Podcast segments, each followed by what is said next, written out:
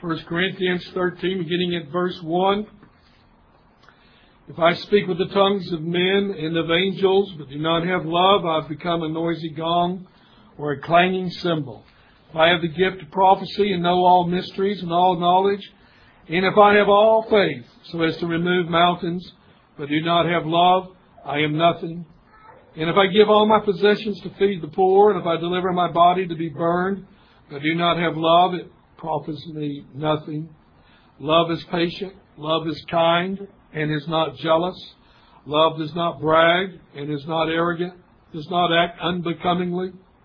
It does not seek its own, is not provoked, does not take into account a wrong suffered, does not rejoice in unrighteousness, but rejoices with the truth, bears all things, believes all things, hopes all things, endures all things. Love never fails. But if there are gifts of prophecy, they will be done away. If there are tongues, they will cease. If there is knowledge, it will be done away. For we know in part, and we prophesy in part. But when the perfect comes, the partial will be done away. When I was a child, I used to speak as a child, think as a child, reason as a child. When I became a man, I did away with childish things. For now we see in a mirror dimly, but then face to face. Now I know in part, but then I shall know fully, just as I also have been fully known. But now abide faith, hope, love, these three, but the greatest of these is love. Receive. So far in our study of First Corinthians thirteen, we have seen that indeed love is the greatest trait in the life of the Christian. It is greater than all of the spiritual gifts, greater than all the spiritual gifts combined, as important as those gifts are. In fact, through those gifts, Christ manifests himself in this world. He fills all in all through the gifts that he gives to men. But still, the dominating trait, the sole trait that is to be, that Jesus expects to see in his people, is that of love. It's possible, as we have seen in the Word of God here in First Corinthians thirteen, you could be one of the most renowned philanthropists the world has ever known, and yet not have love, it says. Scripture says that a person can sacrifice their bodies, their lives for the others, and not do it out of love. And what it will accomplish? Nothing. And people do that sometimes out of a sense of duty, like soldiers. So it's possible to have self-sacrificing actions and not have love. Love is the greatest of all the things. And one way to know uh, what love is, is to know what love isn't. And we have seen, in several weeks past, we've seen that love is said to be patient with people, primarily, because that's what it's about. Last week, we took a look at love is kind. It exemplifies the kindness of God. God love is kind towards us. Therefore, we're to be kind. And today, we're going to take a look at what love isn't, so that we learn what love is by its uh, opposite. Love is not jealous or envious. Basically, those two ser- uh, terms are the same, though they are distinguished, and though there are separate words in the New Testament for that. Nonetheless, they are really tied together, and sometimes the word, uh, when you find jealousy, is translated envy in the Scriptures. Now, before I take a look at the sinful trait of jealousy, I anticipated perhaps your understanding of Scripture, and you say, I, I've read in the Scriptures in several places, and there are quite a few places where it says God is a jealous God. Now, preacher, how do you deal with that? If you tell us that love is not jealous, then why does the Bible say God is a jealous God? What do words mean? They mean what they mean in their context. And there are some contexts where it says God is jealous. And we're going to see there are some contexts where we are told to be jealous. They're not as numerous as the negative counterpart. Nonetheless, for example, Turn with me to Deuteronomy chapter five. Look at verses eight and nine.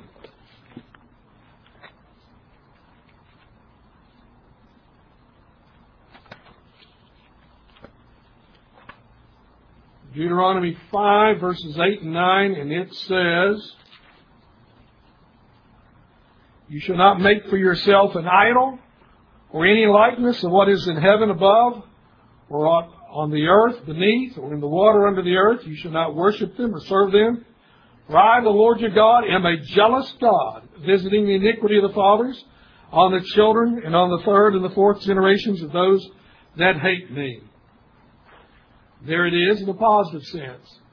God says, I'm a jealous God. Now, it's a very limited sense. What does it mean when God says, I'm a jealous God? It means He tolerates no rivals. He is the only God there is. And when there are others who pretend to be a God, then God is takes personal offense to that and says, I'm a jealous God. You're not to worship any idols. I'm the only God there is. And therefore, I expect worship to me alone. And therefore, we see there is a holy jealousy that God Himself has. It is the same word that's used in a negative sense in Scripture. But again, words mean what they mean in their context. Now, there's another kind of of jealousy, and that is what we're going to see uh, in the New Testament. But first, let's get an idea. I think you're going to see that one of the words that is translated in the New Testament for jealousy is the Greek word zelao. Zelao. You see a lot of similarity with zelao and jealousy? Uh, there is a definite connection there. And some of the usages of this, if you were to pull out some lexicon, you would find this referred to in jealousy. First of all, one of the meanings is, and it's derived from studying its usage, it means to burn with zeal. That's an idea of, of being jealous. Uh, to be heated over, to boil with envy, hatred, anger. Uh, in a good sense, it's used in the Scripture to be zealous in the pursuit of that which is good. It means to desire earnestly, to pursue something with great zeal. All the same word. Also, it means to exert oneself for something. Also, it's to be the uh, object of the zeal of others. To be zealously sought over. And it means to envy. These are all the uses of that word. Now, I said that not only God has a holy jealousy, but then there are instances where this same word is used with reference to uh, Christians. And in fact, take a look at First Corinthians twelve thirty-one, and, and you can read it. Depending on your translation, I have the New American Standard. It says, be, but earnestly desire the greater gifts.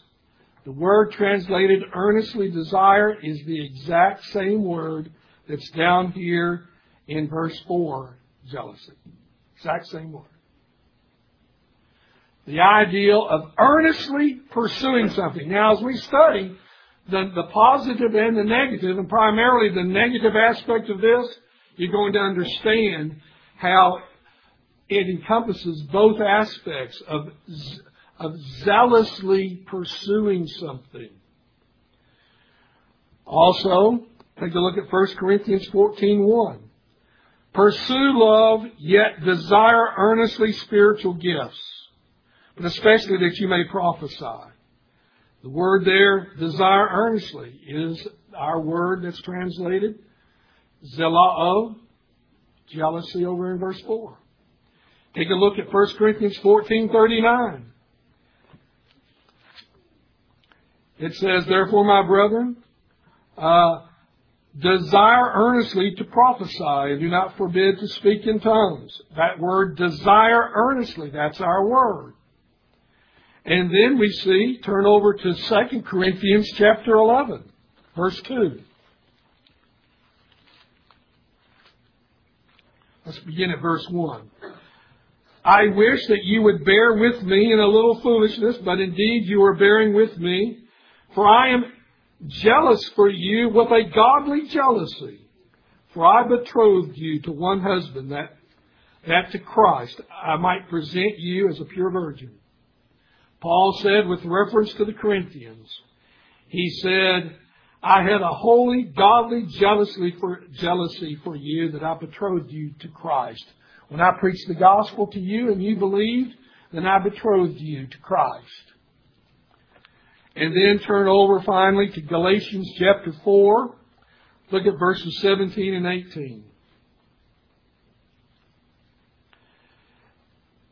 They eagerly seek you not commendably, but they wish to shut you out in order that you may seek them. But it is good always to be eagerly sought in a commendable manner, and not only when I am present with you. The word there, eagerly seek and seek, in verse seventeen is our word, and then verse eighteen, which says they eagerly sought in a commendable manner. That's our word. So you see, words mean what they mean in their context. God has a holy jealousy. We are to earnestly seek that which is godly. Earnestly seek the greater gifts. There is a right, a right for a husband and wife to be jealous with reference to their spouse, that they're to be faithful to one another. And anyone who uh, dares to approach and assault that, there is to be a godly jealousy that uh, protects the sanctity of marriage.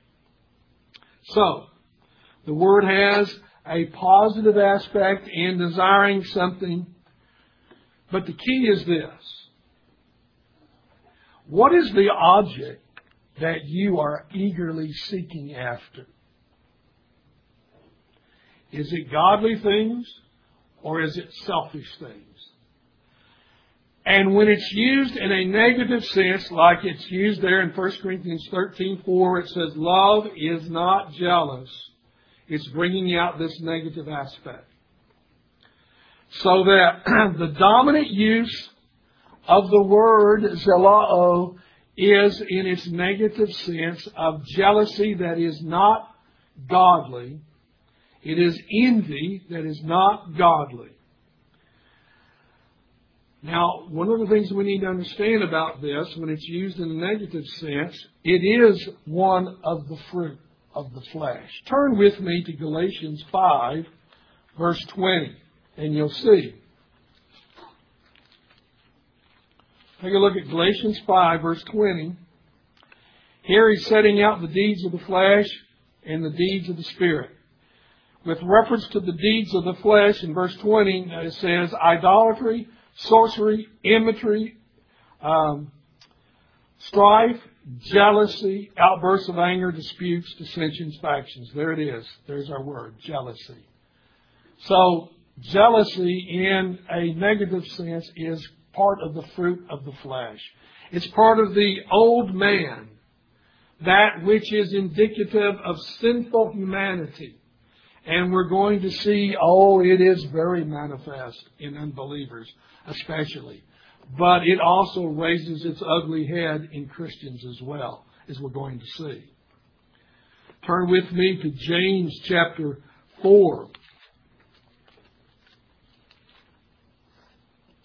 Look at verse two. Well, actually, let's begin at verse one. James chapter four, beginning at verse one. What is the source of quarrels and conflicts among you? Is it not the source your pleasures that wage war in your members? You lust and do not have, so you commit murder. And you are envious and cannot obtain. So you fight and quarrel. You do not have because you do not ask. You ask and do not receive because you ask with wrong motives, that you might spend it on your pleasures. Now the word in the New American Standard for envy, envious there, it is our word that we're looking at. I think King James mentions jealousy there. Now we're going to take a look at this passage later on in the message to, to see the effects of jealousy, what happens when jealousy is present. So in our text in First Corinthians three, or four that is, when it says that love is not jealous, it obviously means it is not envious. And it's closely tied, if you notice in our text, how closely it's tied with being a braggart and arrogance. Because it says love is not jealous, and it does not brag, and it is not arrogant. As with many sins, there is a sort of a mixture, a combining of these sins. Sometimes it's hard, to, though you can distinguish one sin from the other. Sometimes there's a great overlap, and there's always an overlap with jealousy and pride, arrogance. It's at the heart of jealousy or envy. Now, as I said, it is part, it's part of the fruit of the flesh. And it's, it is natural, natural man for the unbeliever to be jealous, to be envious. But it's, it's more common in Christians than you might want to think. And we learn a lot about this terrible sin, and it is a terrible sin. We're going to see just how terrible it is today. But turn with me back to James, to James three, and look at verses fourteen through sixteen. And begin to see something about what jealousy and envy is like. James three, beginning in verse fourteen. But if you have bitter jealousy and selfish ambition in your heart, do not be arrogant and so lie against the truth. This wisdom is not that which is, comes from above, but is earthly, natural, demonic. For where jealousy and selfish ambition exist, there is disorder and every evil thing. Now we get a glimpse of just how bad this sin of jealousy or envy is. And do you notice there that it's tied in with selfishness, ambition, selfish ambition? And it's not according to truth, and that wherever jealousy and selfish ambition exist, what's the effect, the result? Disorder. Every evil thing you can imagine, and we're going to see all the things that come as a result of this sin of jealousy. At the heart of this sinfulness, this trait of jealousy or envy, you could look at it this way, jealousy slash envy, because that's what it is. At the root of this is selfishness, selfish ambition. That's at the root of it. That's why people are jealous. That's why they are envious. It's because of their selfishness and their ambition. And so we see the root cause is self-centeredness. A jealous person is without doubt a self-centered individual.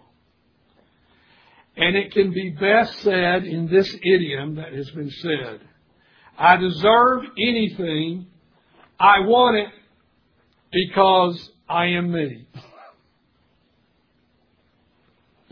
And since I want it, I deserve it.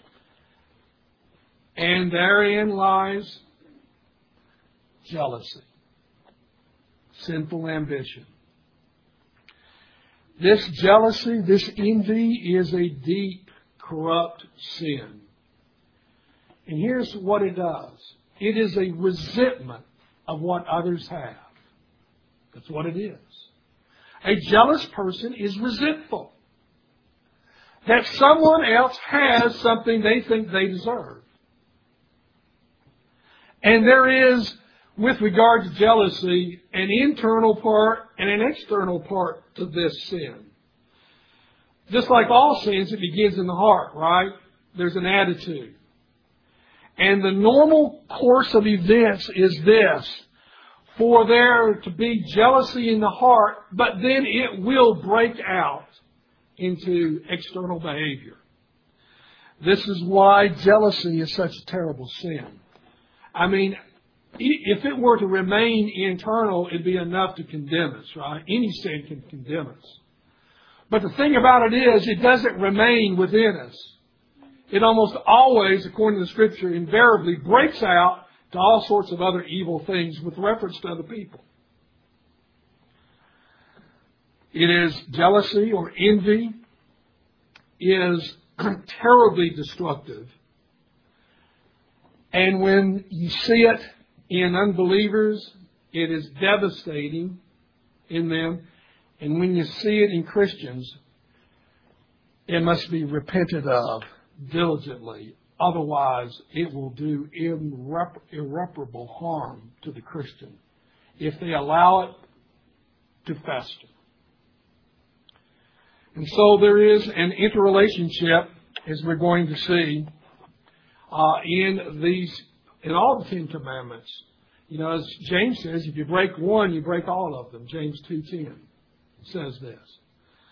But there, uh, the most conspicuous violation of the Ten Commandments that jealousy commits is, as you think, I'll let you think for a moment. What is the most conspicuous violation? Number ten, thou shalt not covet. The jealous person, the envious person, is a covetous person. I see it, I want it, I deserve it, they don't deserve it, I'm more worthy than they are, I worked harder than they did in this. It should come to me, not them. Why not me? I'm as good as they are. I'm, in fact, I'm better than they are in some respects. That's all the thinking that goes on in the jealous person. The covetous of what others have that they don't have. But then you see it doesn't just stop with covetousness. But jealousy not only is the sin Uh, in an inordinate desire for something. That's what it is. An inordinate desire for something. A selfish ambition. But then jealousy almost always breaks out in a violation of number nine. Thou shalt not lie. You know, one of the uh, results of the, the jealous, envious person is that they become a gossip. They are a backbiter. And you see it all the time. It leads to gossiping about others. And we're going to see in the Scriptures, it's a violation of the sixth commandment, thou shalt not murder.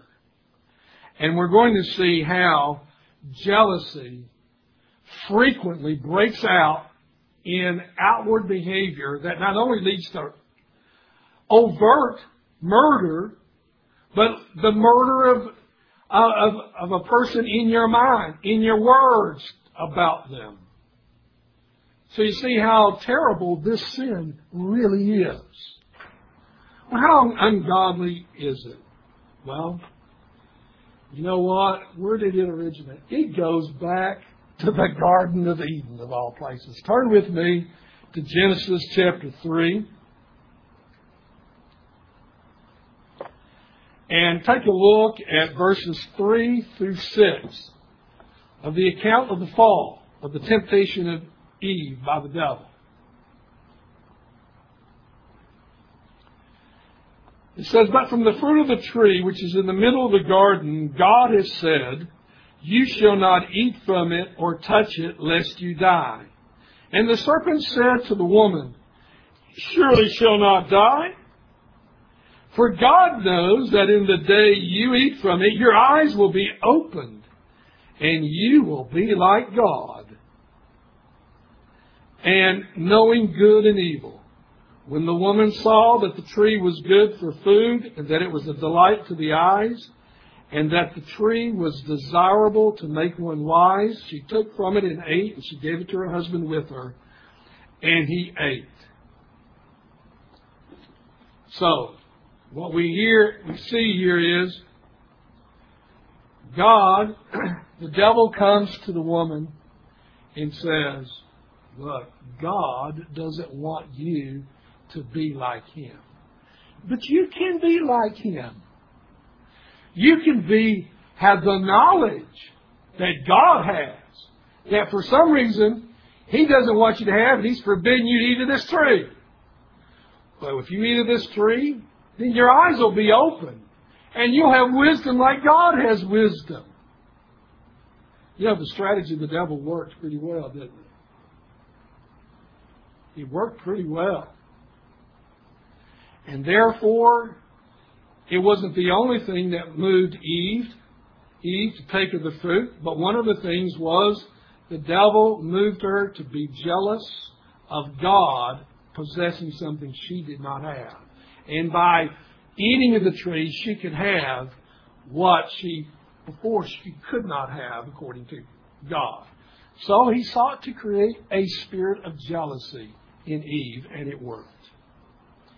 So this sin goes all the way back to the Garden of Eden, is where it originates. You know, in this regard, jealousy is so internally destructive, but it is also outwardly destructive. Turn with me to Proverbs. Look at Proverbs fourteen, verse thirty. Now we're looking at the Old Testament counterpart to the New Testament word for jealousy, and this is one of them. A tranquil heart is life to the body, but passion is rottenness to the bones. If you have a New King James Version, it'll say jealousy is rottenness to the bones. This passion here, this envy. Now, see, I want you to notice the contrast here between a tranquil, calm heart, on one hand, and one who is filled with passion or envy. And what is the re, uh, result? The one who has a tranquil heart, there's life to the body. But the one who has envy, it says it's what? Rottenness to the bones. And brethren, that's what jealousy will do. That's what envy will do to you. It will destroy you. It will rot away inside of you. And it will destroy you if you don't deal with it. You know, this jealousy, this rottenness in the bones, and we're going to see how in the New Testament, this is exactly worked out, for example, with the Pharisees and the scribes that Jesus had to deal with. And we're going, later on, we're going to take a look at a passage, a passage where, you know what one of the major problems with the Pharisees and the scribes uh, was? They were envious of Jesus.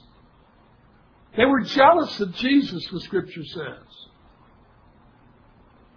And so when Jesus said to them in Matthew twenty-three, He says to them, and it was fitting for them, once you understand about the Pharisees and the scribes, this is exactly fitting to what Jesus said. He said, you are whitewashed tombs. You look good on the outside, but inside you have the stench of rotting flesh. And one of the notorious sins of the Pharisees we're going to see is their jealousy of Jesus. And it led them to kill Him, we're going to see. You see how wicked this sin really is, and that when it arises in the life of a Christian, though we're not in bondage to this sin, it's such a terrible thing that must be uh, rooted out. And we got to exercise great diligence to root it out. And when you see it in your life, you need to beg God to get rid of it, because if you don't, it will have traumatic consequences in your spiritual life and your relationship to other people. It will eat away at you like you can't imagine if you don't deal with it. I mentioned earlier that jealousy begins in the heart and then moves to the outward behavior. Look over at Proverbs twenty-seven, verse four.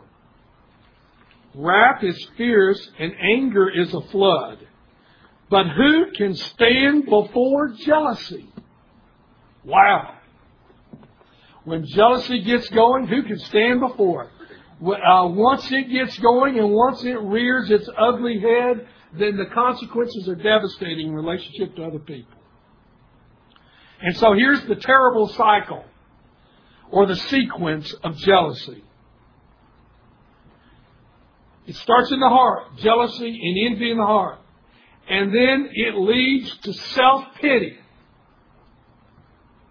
Because when you're jealous, you can't have something that you want. And when things don't work out that you get it, you have a pity party over it. So it leads to self-pity. And then this self-pity leads to anger. And then this anger leads to bitterness. And then it leads to depression and to outward strife. You know, the Scripture said, with reference to Esau, the one the Bible says, the one whom God hated. You know the story of Jacob and Esau. Esau was going to receive the blessing, but Jacob deceived him. All right? And what did that create in Esau? Well, Hebrews twelve says it created a root of bitterness in Esau. To the point, he said, I'm going to kill my brother. I will kill Jacob. And Jacob had to flee for his life because of the anger and the jealousy that was in it. And it says in the Scriptures that he sought the blessing from his father, but it says he'd already given it. And so it, he was deceived with this anger, with this uh, idea that it could have been mine, it should have been mine, my brother took it from me, and I will get him as a result of it. Why did Cain kill his brother Abel? Well, turn with me to Genesis four. Look at Genesis four and begin at verse four through verse seven.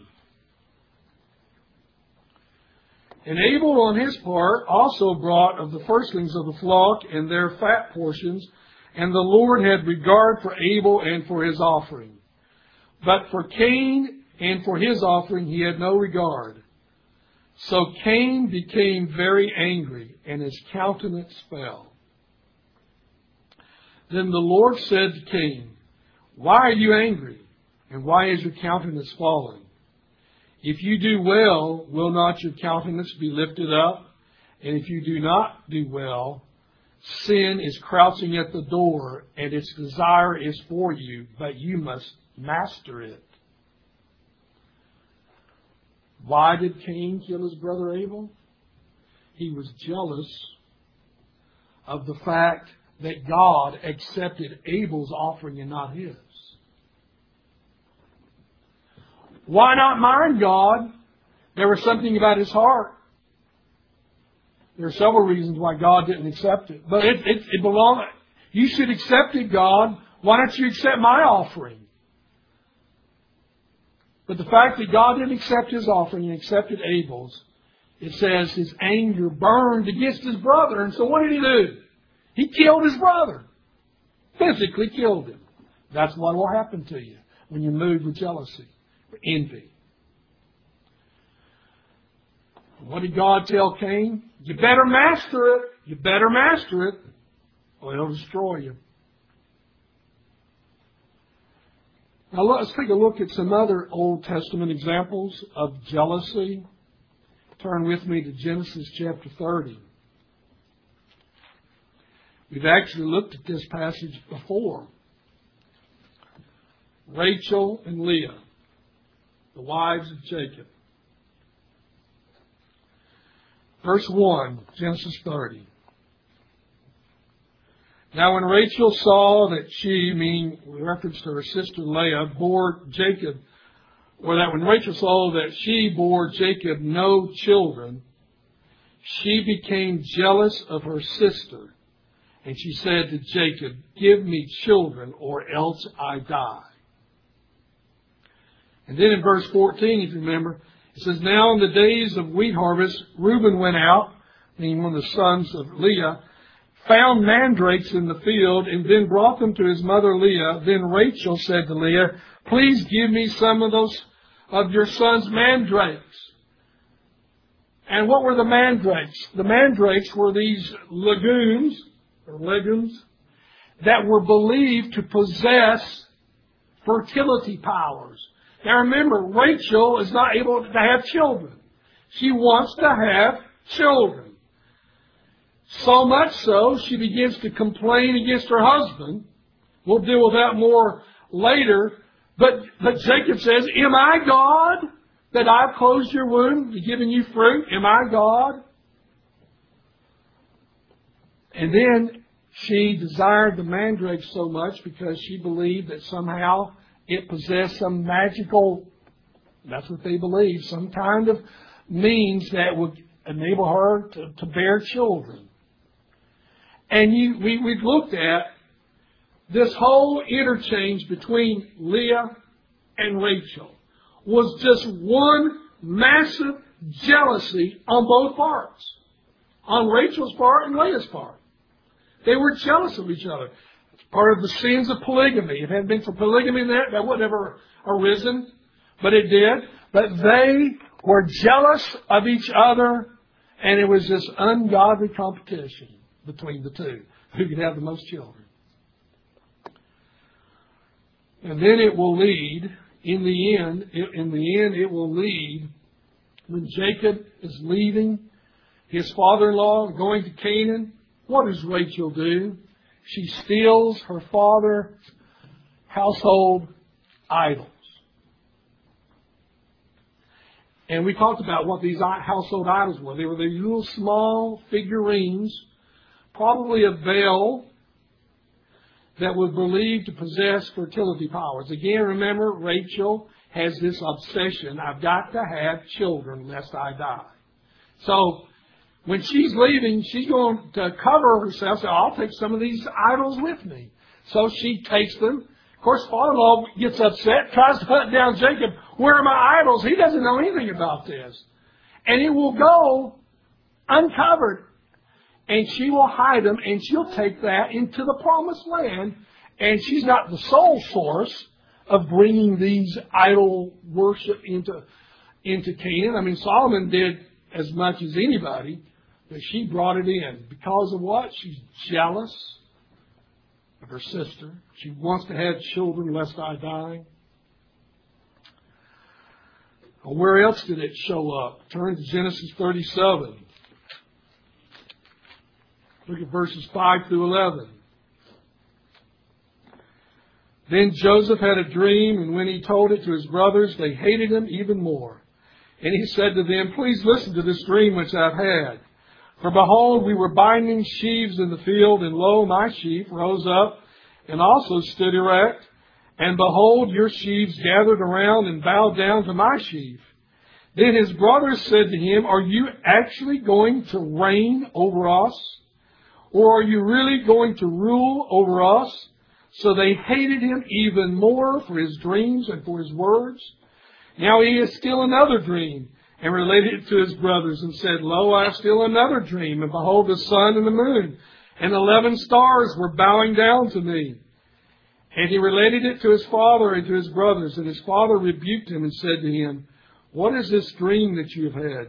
Shall I and your mother and your brothers actually come to bow ourselves down before you to the ground? And his brothers were jealous of him. But his father kept the saying in mind. It just, it was, it just consumed his brothers. Now, after all, it is little brother. And little brother has the dream that we are going to bow down to little brother. Really? You going to reign over us, little brother? We're not going to have any part of it. And where did their jealousy lead them? They hated him. They hated him in their heart. And what did they do? They sold him. Well, first they were going to kill him. And one of the brothers decided, no, let's don't kill him. Let's just sell him into slavery and be done with him. And that's exactly what they did. What was the cause of it? Jealousy. That's what it was. And it led, it led them to sell their brother to slavery.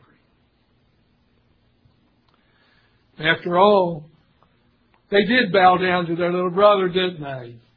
When he arose to great power in Egypt, they did do exactly. And you remember, notice it, it says that Jacob pondered these things. He first rebuked his son, but he thought about this. Could it be true, possibly?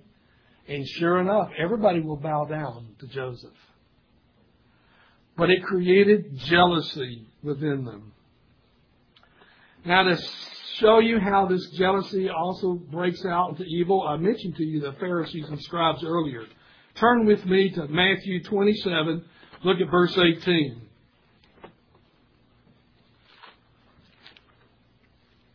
Matthew twenty-seven, verse eighteen. Now, Jesus is before Pontius Pilate. And here it is, verse eighteen. Now, this is what Pilate understood. For he knew that because of envy, they had delivered him up. Remember, the, the Pharisees, they, the Sanhedrin was jealous of what Jesus was accomplishing. Because Jesus was drawing all these massive crowds. All of a sudden, the people were gathering to Jesus. Well, the Pharisees were the teachers of the law. They're the ones that were seen, loved to be seen on the street corners, praying before the people. They had their long robes. Uh, they're pious looking in that. They were jealous of Jesus to the point, we're going to kill him. And they delivered him up to Pontius Pilate.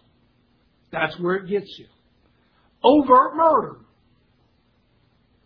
And that's why Jesus, now you see why Jesus says, you are whitewashed tombs. You look good on the outside, but inwardly you are seething with anger. You're seething with envy and jealousy concerning me.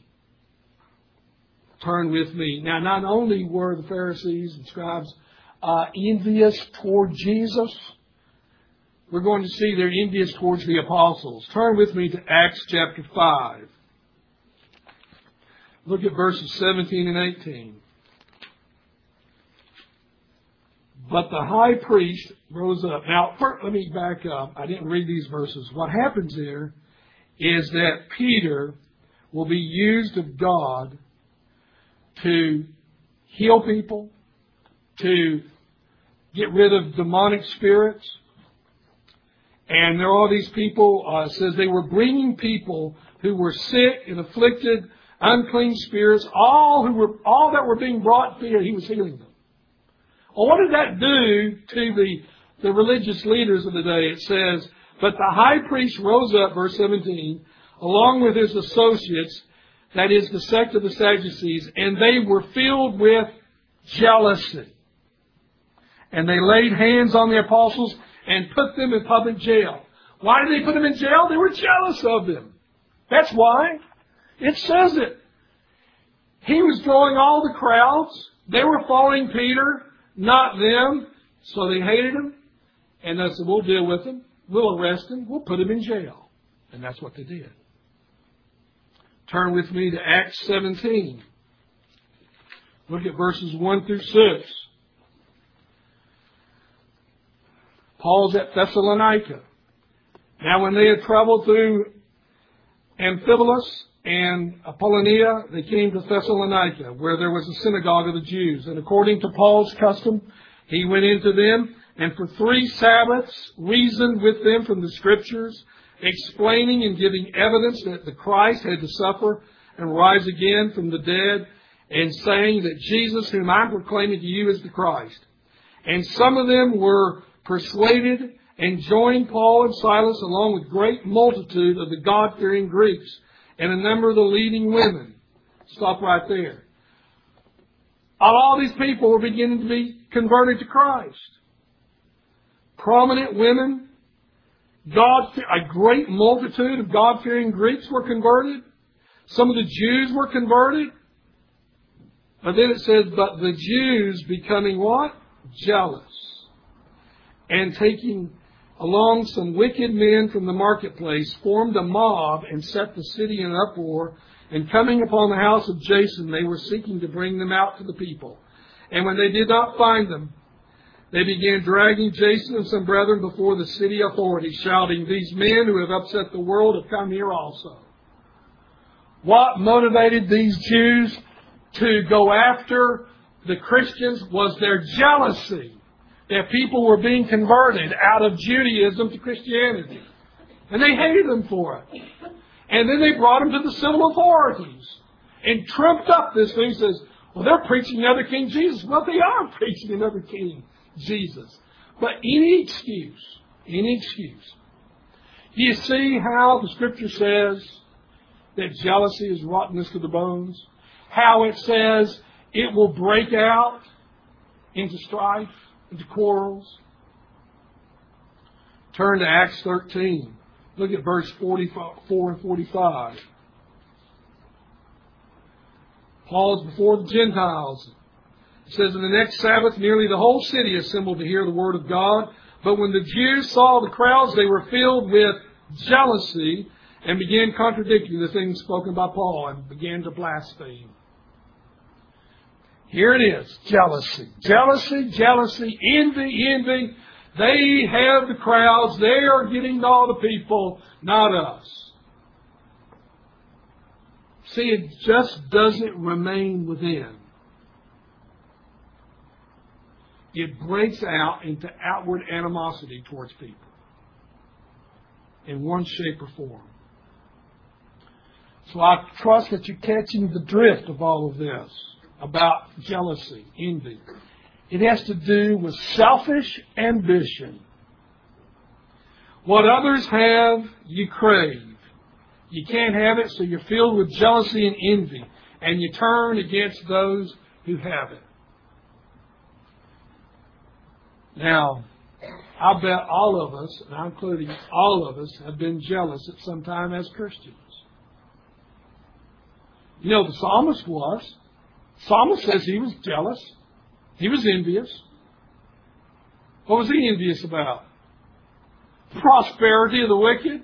Turn with me to Psalm seventy-three. Take a look at verses um, one through four.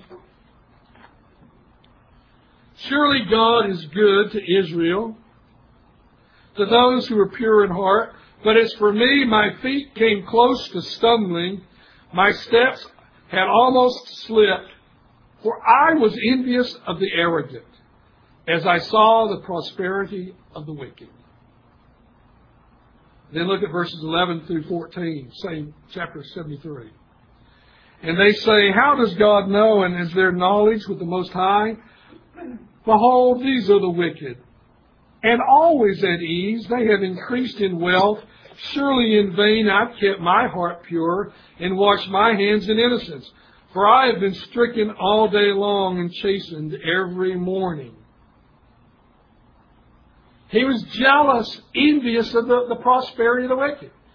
I'm a righteous man. I'm seeking to be, live a holy life. And what do I get? Pain and suffering. What do they get? Prosperity. It always goes right. Now, it doesn't always go right. He's mistaken there, but he thinks that at least at the start. You ever been jealous of unbelievers? Why do they have the good job and not me? Why are they prospering and not me? Why, why do they seem to uh, go out and buy the latest model car that they want, and I can't hardly get my bills paid? Where did this lead the psalmist in this jealousy? Self-pity. He was having a pity party. He was fretting over the situation, brooding over it, to the point, he says, I almost really slipped and fell. Now, I'll hold off the solution for a little bit later on. We're going to see how did he get himself out of this jealous mess that he found himself in. Where does this jealousy or envy crop up in the Christian life? Well, let's just go down the line, why don't we? Men, have you ever been jealous of the jobs that other men have? You ever been jealous of the fact some guys You think you're as talented, they make more money than you do? You ever been jealous of someone like that? I've got more training than they do. I've got a college degree and they don't. Why they get that? Why, why they get the promotion? My coworkers, I mean, they're not as talented, or they, they don't seem to have the ability that I have. Why they get the promotion? As a result of this, what do you do? Begin to complain, don't you? Not only complain, you go home and complain to your wife.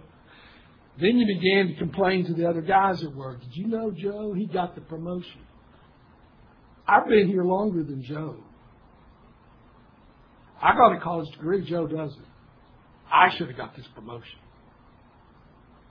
So what, what, what does the person do? They begin to gossip behind Joe's back about the promotion he got. Instead of maybe being glad for Joe, they're upset. Well, that's jealousy. It's envy. That's all that is. Since we're talking about men for a moment, I'm not going to exempt preachers from this. First of all, one of the greatest sins in here had to do, did it not, with the religious leaders who were jealous of Jesus because he was getting all the attention. They were turning to him and not themselves. Well, let's assume you're not as bad as the Pharisees. Hope not. Why is this man's ministry flourishing and not mine? He's not doing anything more than what I'm doing. Why is his church growing and my church not growing? Preachers can be jealous of the abilities of others. Why, you know, he's a better speaker. People like to hear him more than they like to hear me. Or they... Not, uh, he's popular and not, I'm not popular. See, it, it crops up everywhere with anybody. Everybody's subject to this envy, this jealousy. The sin of jealousy is hideous. Women, are you ever jealous of the houses that others have that you don't have? Well, I don't... I wish, I mean, my house, I don't have the room that the other people, the other Christian women, they have a bigger house. They don't have to fit everything into this house like I have to fit into the house. They have a nice yard for their children to play in, and my children, they have to watch them not run out in the street and get run over. And so they're jealous of what others have that they don't have. And so... Sometimes you take it out on your husbands. Remember, Rachel took it out on Jacob, didn't she? Jealous about her sister. And she goes and said, give me children or I'll die. And it's not like, have I ceased to be a husband to you? Am I God? Am I God that gives the fruit of the womb? I can't do this. It says that Jacob burned with anger towards Rachel for insinuating that he could do this, that he can't do. Only God can do this. But she complained to her husband about what she didn't have. And then children. You ever been jealous of your brother or your sister? Wow, boy, I've touched on one here, I think, because in, in most families, what family... I don't know hardly any family that hasn't been exempt from jealousy among siblings. I mean, it, it goes down the line. He got more ice cream than me. He got more ice cream with me. Why did she get to take the car and not me and go to that party? You didn't even let me take the car. So it's jealousy. Envy of what the other one had, the other one doesn't get. You see, we fight, and it's the source. I mean, little children, you really see little children. The little child, they see the toy that the other one has and grabs it. No, that's mine. That's my toy. They're going to share. Or they see it, and they, they like it because it's better than their toy. And they go out. And they want it. And they take, what do they do? They'll take it from them. And so the next thing you know, You get the children, the little children fighting over the toy because one wants what the other one has or they don't have.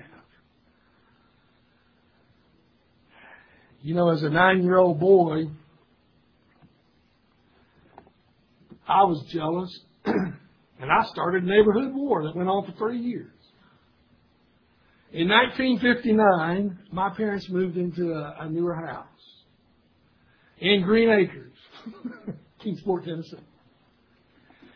And two houses down, a, a lawyer by the name of Wright, he had a daughter who was a year older than me named Patsy Wright. See, I know all the names. And Patsy Wright had the coolest, the neatest treehouse you could ever imagine. I mean, it was a treehouse to behold. And she let all of her, of course, her girlfriends up there, and she let some, some boys up there too. But she didn't let John Otis get up there.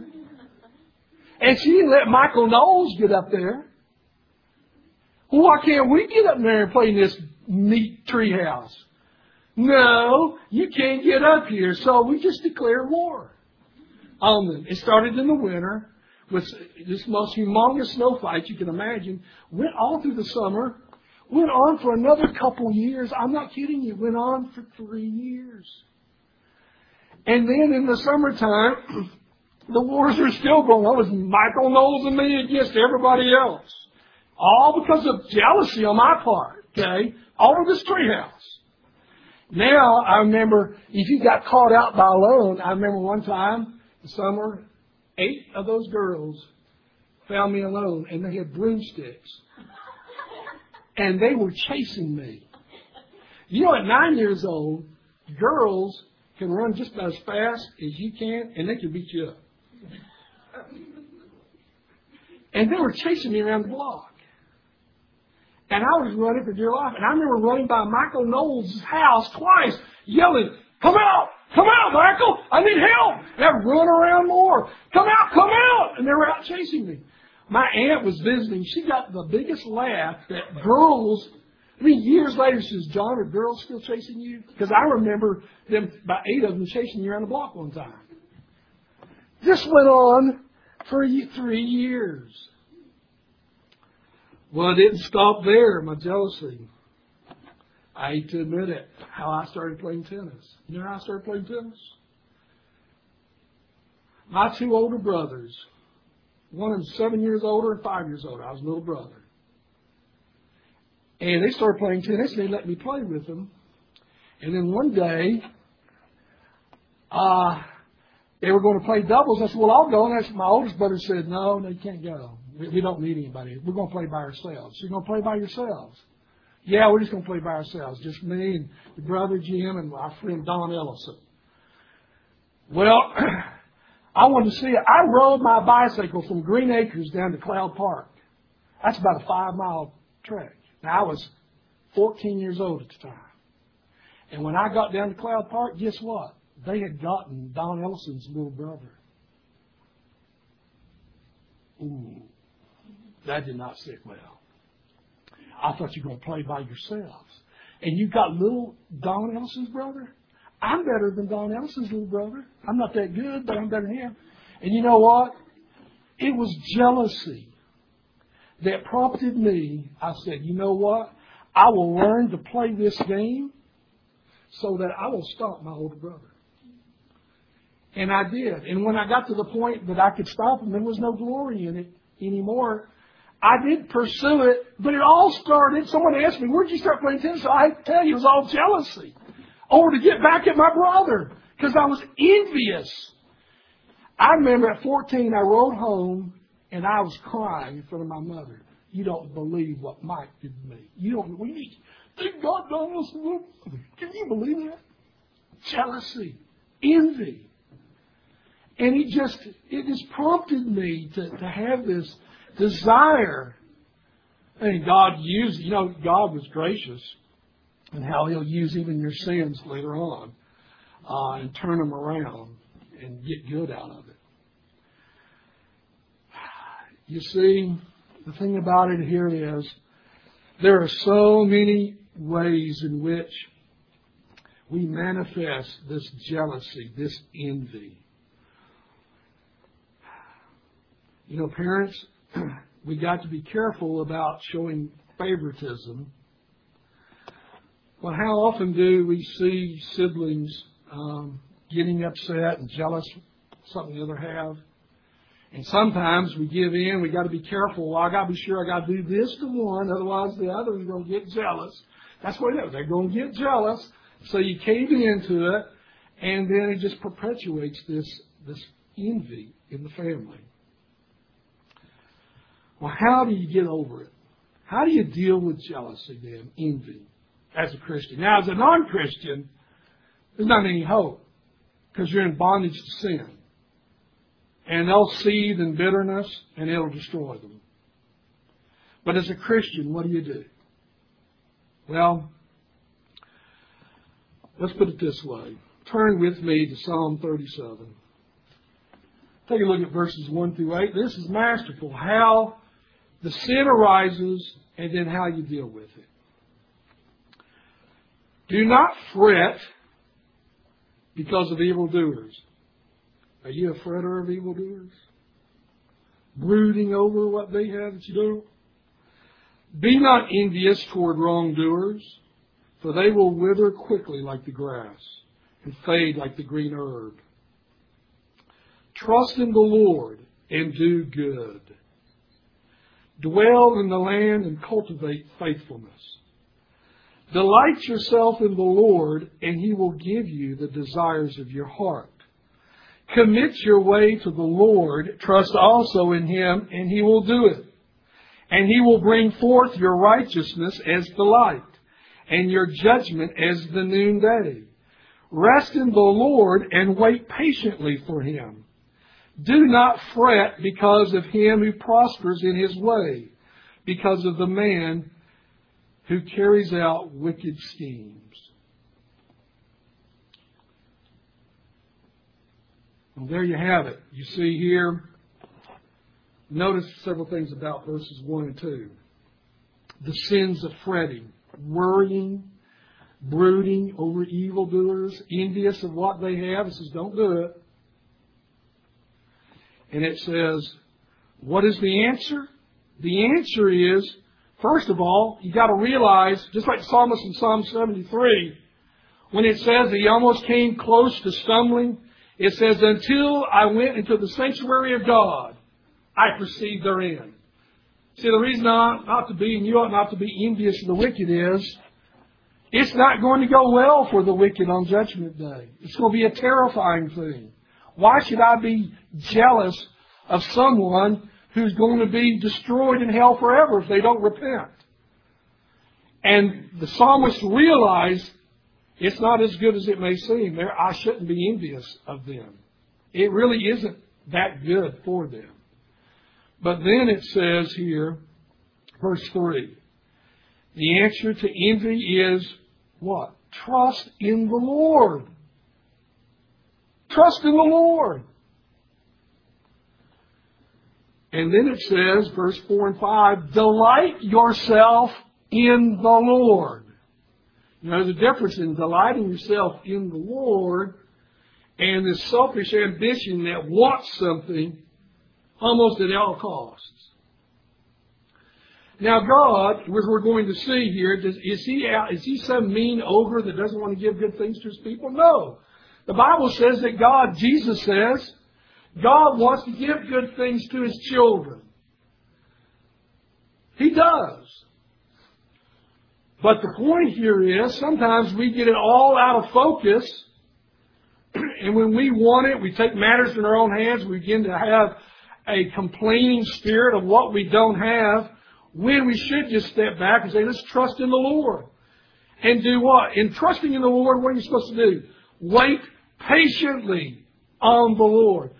What do you mean wait patiently for Him? It says pray about it. Don't fret of him uh, that prospers. Commit your way to the Lord, it says. Trust in Him and what? He will do it. In His due time, He will do it and give you the good things. It may not be in the timetable you desire, but He hasn't forgotten. If you're seeking to live a holy life, if you have an, a desire to serve Christ. Some of these things, some of these things that you may have been envious about towards other people, like some of the things they have. Is it better to have a bigger home? Yeah, sometimes, especially when you need it. Well, just trust the Lord. Wait on Him. Pray about it.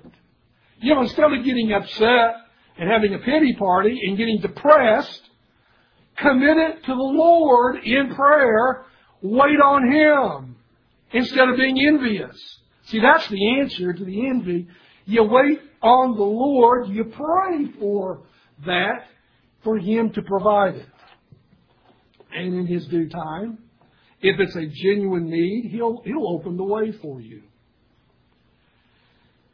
You know, brethren, you don't need to be jealous of anyone. Be calm. It's like the proverb says, the tranquil spirit has life, but the jealous spirit is rottenness to the bones. Be calm. Be tranquil. And how do you be calm? You wait on the Lord is what you do. You rest in Him. In time, He'll give it if it's a genuine need.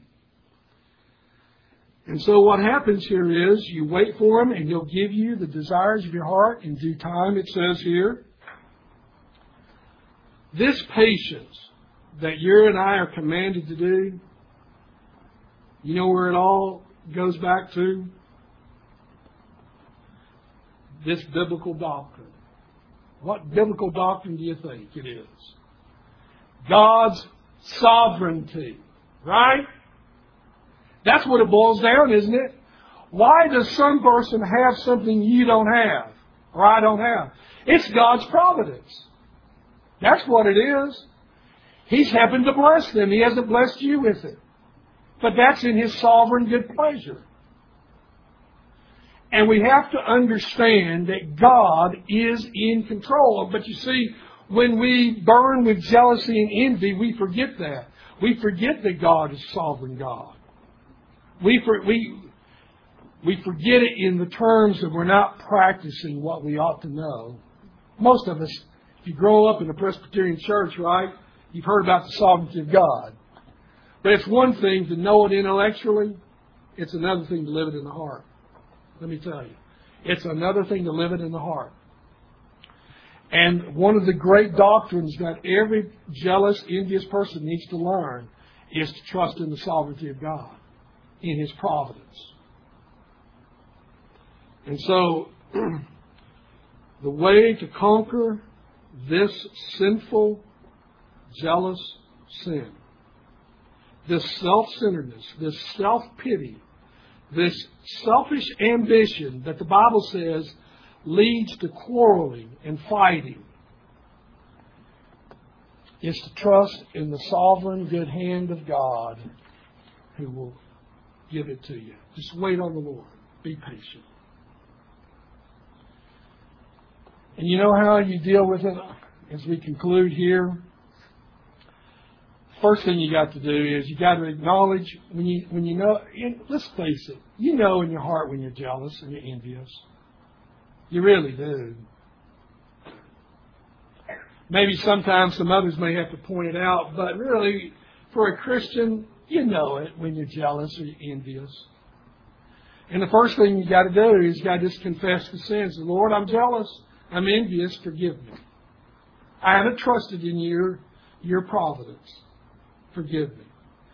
And then second, you know what you do then? You be thankful for what God has given you. The good things He's given to you.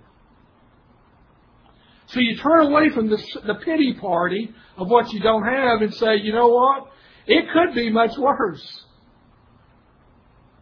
It really could be. There are a lot of people who are in a much more terrible situation than I am. And then for us Americans, to be upset about material possessions? Come on. Seriously. We have it so good in America, it's mind-boggling. In nineteen ninety, when I was down in Nicaragua on missionary work, through interpreters, we talked with some locals.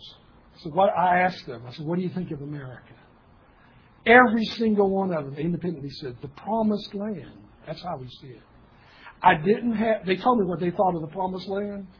I didn't have the heart to tell them it's even more glorious than what you just thought. I just didn't have the heart to tell them. There, there are those who have gone to Florida from Cuba, gone to grocery stores. You take, ladies, you take it for granted. The grocery store, when I was in Nicaragua, there was no such thing as a grocery store. I had to get used to that. It was just a marketplace. No grocery stores. There are ladies that have gone, that have uh, immigrated to, to Florida, and one of them saw these grocery stores. She thought it was a put-on. She thought it was a put-on. Until she saw the grocery store almost every corner, and then she started crying. She couldn't believe the amount of food that was so available. If you've gone to England, which is part of not the third world country, I had to get used to it when I went there, because this is how they live in England. Man, I've, I've got it better. I talked to a guy at Wimbledon. I had to see Wimbledon, where the most famous tennis court in the world is. And I talked to the Gates. I got into chat with them. And uh, I said, you know, what do you do? Is this what you do for a living? And he says, no, I have to work a second job. He says, my second job starts about seven to midnight. And then they live in a, um, in a, a two-bedroom apartment. You know how much a two-bedroom apartment costs in outside London? About twenty-five hundred dollars a month. I told them that I was paying about twelve hundred dollars for a four-bedroom house in Texas. They go, we're moving to Texas. They just can't. They can't. We we have it so good. We really do. And so instead of getting to have a pity party over what you don't have and envious of what others have that you don't, be thankful that you live in America. Be thankful for what you do have. Third, what do you do if you find jealousy? Do good to someone.